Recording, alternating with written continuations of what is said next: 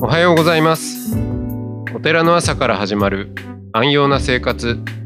あなたのウェルビーイングが整うテンプルモーニングラジオ。今週のゲストは東京都港区神谷町光明寺首都高垣義則さんです。トークの後は音の巡礼コーナー。全国各地のお坊さんのフレッシュなお経を日替わりでお届けします。このラジオはノートマガジン松本商家の北条庵よりお送りします。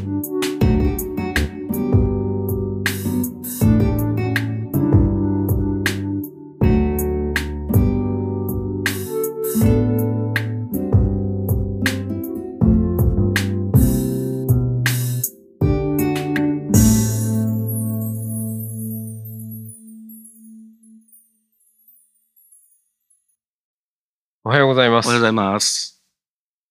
商社の、まあ、社内企業を経験されて、その後は、より本格的な企業にはい。なっていくんですかね。はい、で、そのあの自分たちで創業したアトラクスっていうのを、まあ、ご機嫌でやってたんですけど、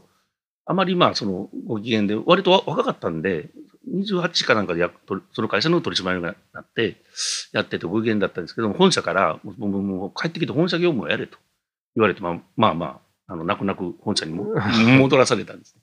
で、まあ、情報産産業本部っていうところに戻ったんですけど、そこでまあやっぱり自分の中では、まあ、すごいビッグイベントがありまして、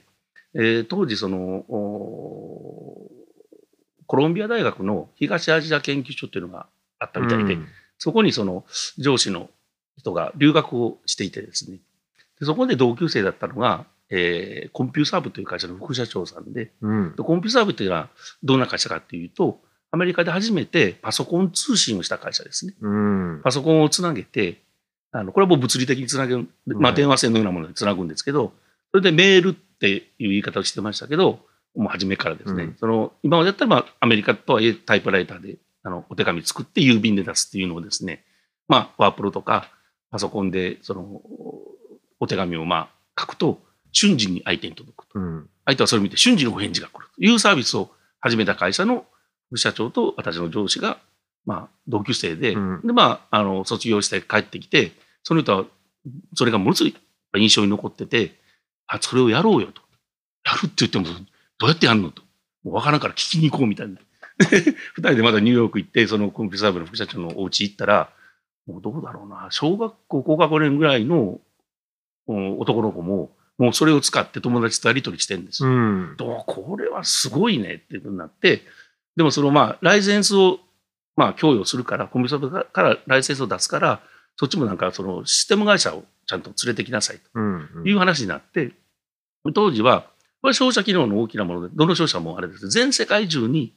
まあ、通信ネットワークを持っていてですね、はい。で、えっと、うちの場合はその富士通さんがニコメックスっていう、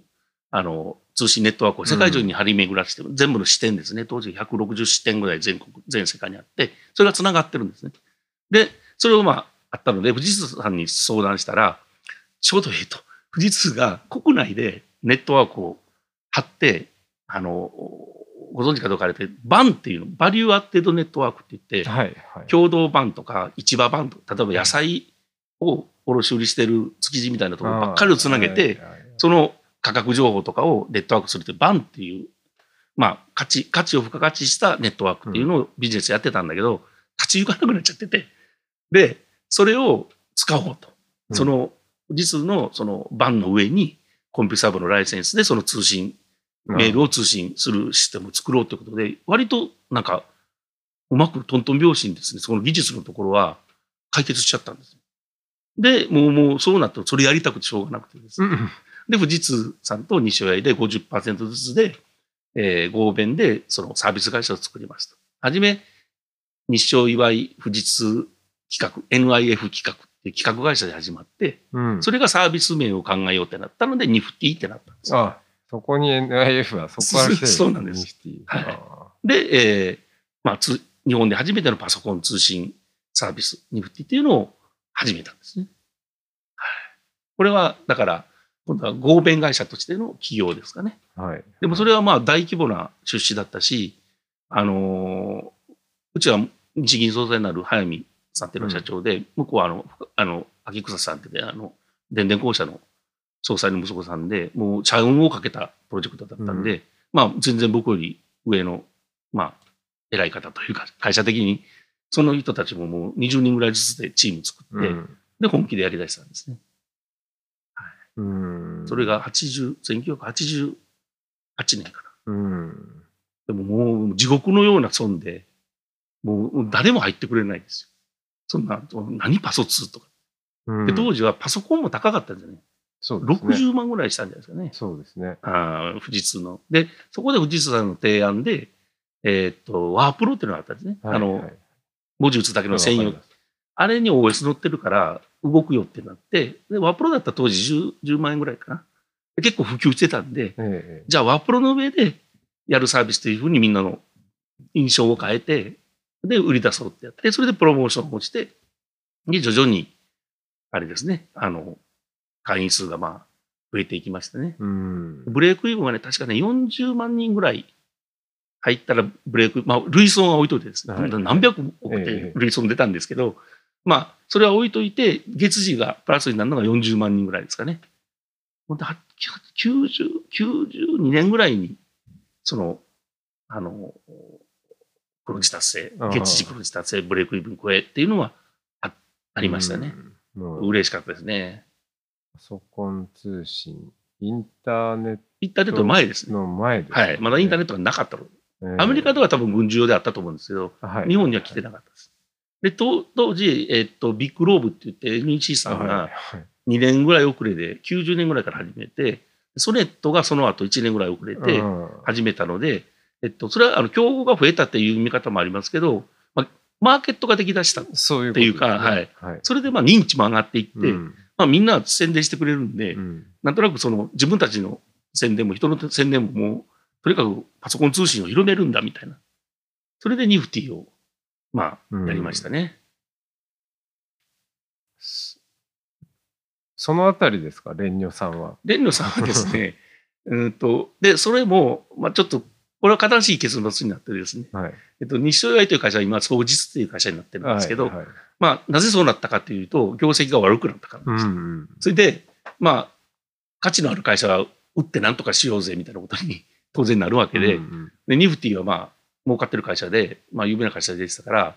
えー高いこれ売ってこいと。えー、それまでやんのみたいなことだったんですよ。これ1年ぐらいかけて、まあ、ここの話はもう深くなるんでやめますけど、まあ結局パートナーの富士通さんはいに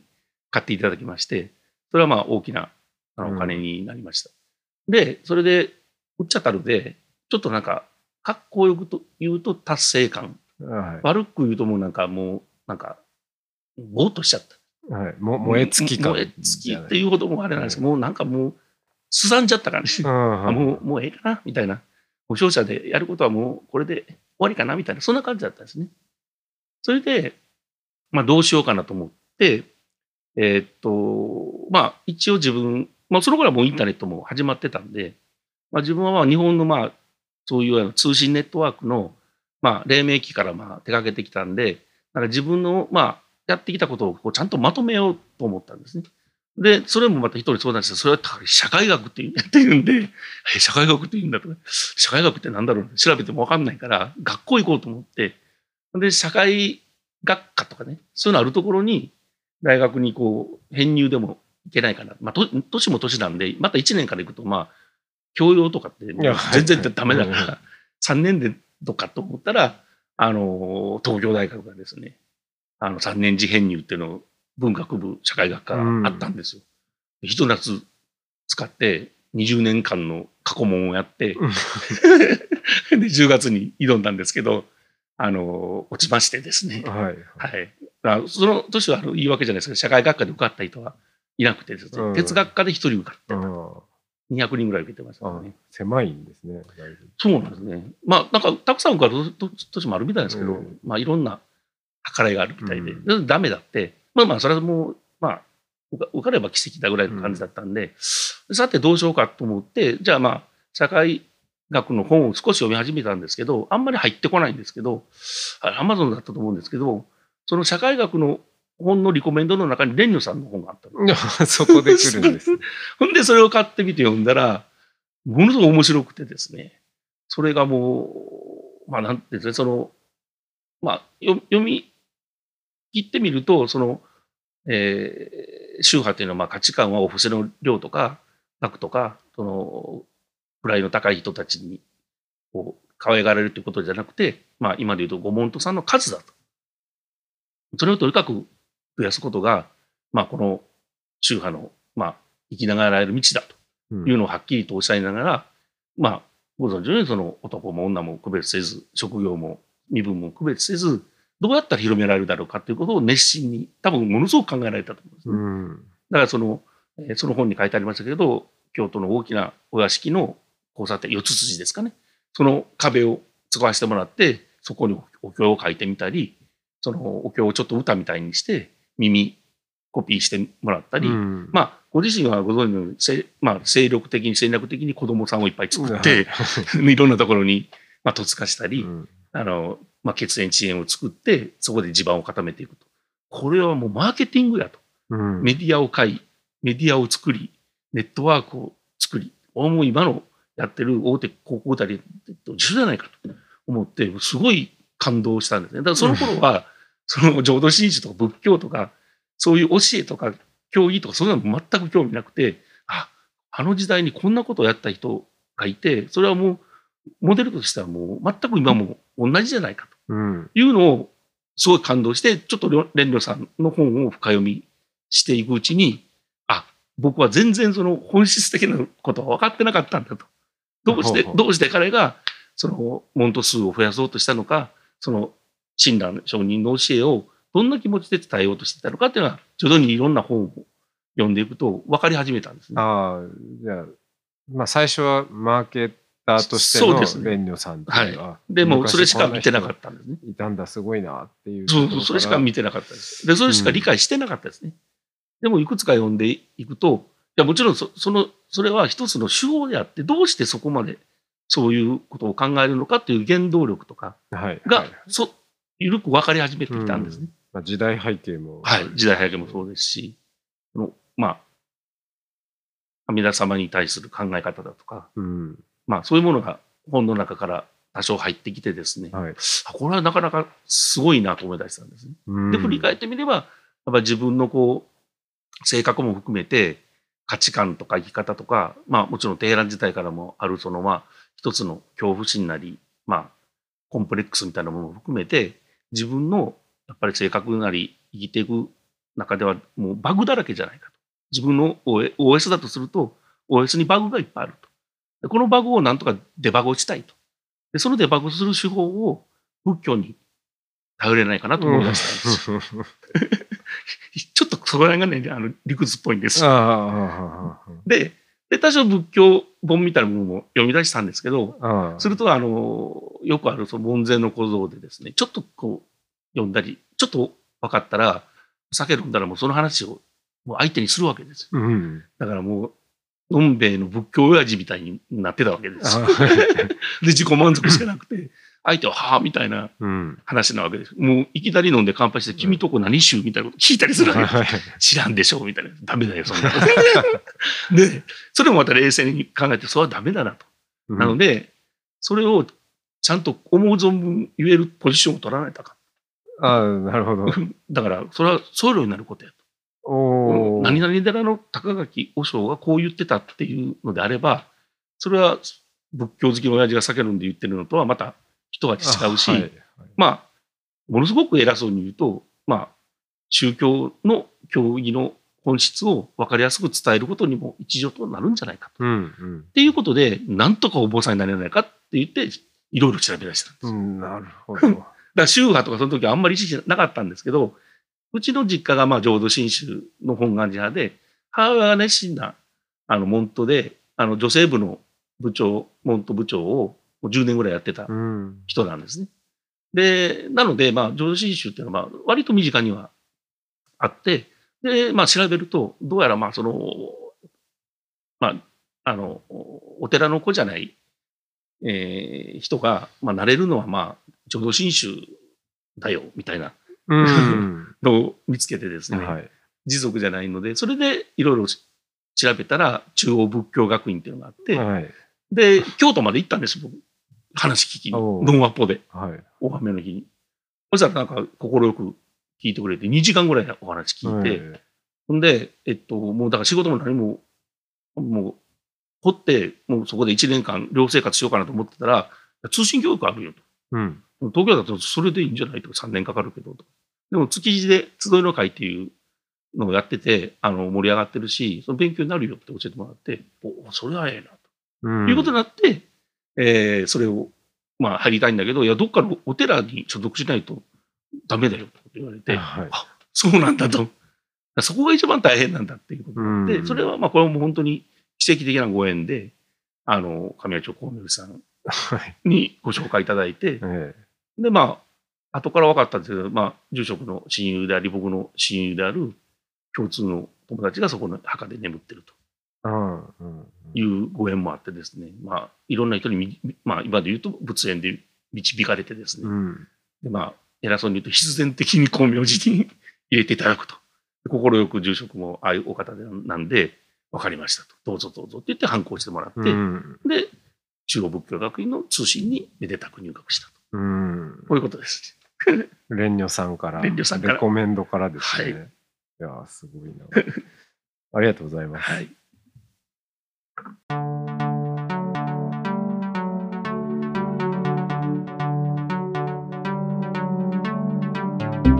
お坊さんやお寺の関係者の方にご案内です私松本証券も講師を務める未来の住職塾ネクスト R5 が2023年5月に開校となります。お寺のこれからそして宗教者としての未来を描き自母独自の計画書を作り上げる全6回のプログラム。受講にご興味のある方は未来の住職塾で検索してみてください。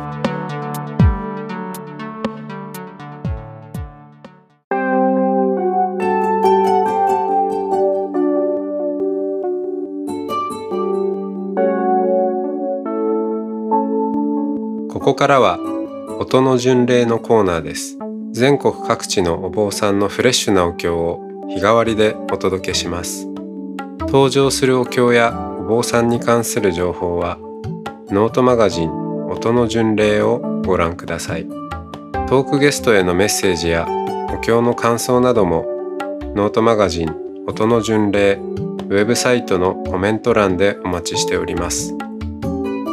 それでは今朝も音の巡礼へいってらっしゃい。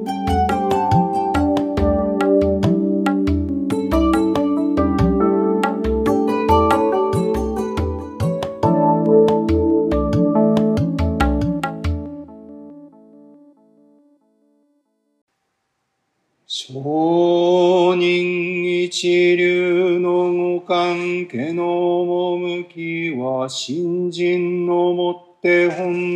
せられそろ。そのゆえはもろもろの造業を投げ捨てて、一心に乱に奇妙すれば、不可思議の眼力として、文の方より往生は事情せしめたも。そのくらいを一年ぽっき入賞上始終とも。釈し、その上の正明念仏った。如来我が往生を定めたまいし、門法人の念仏と心べきなり、花かしこ、花かしこ。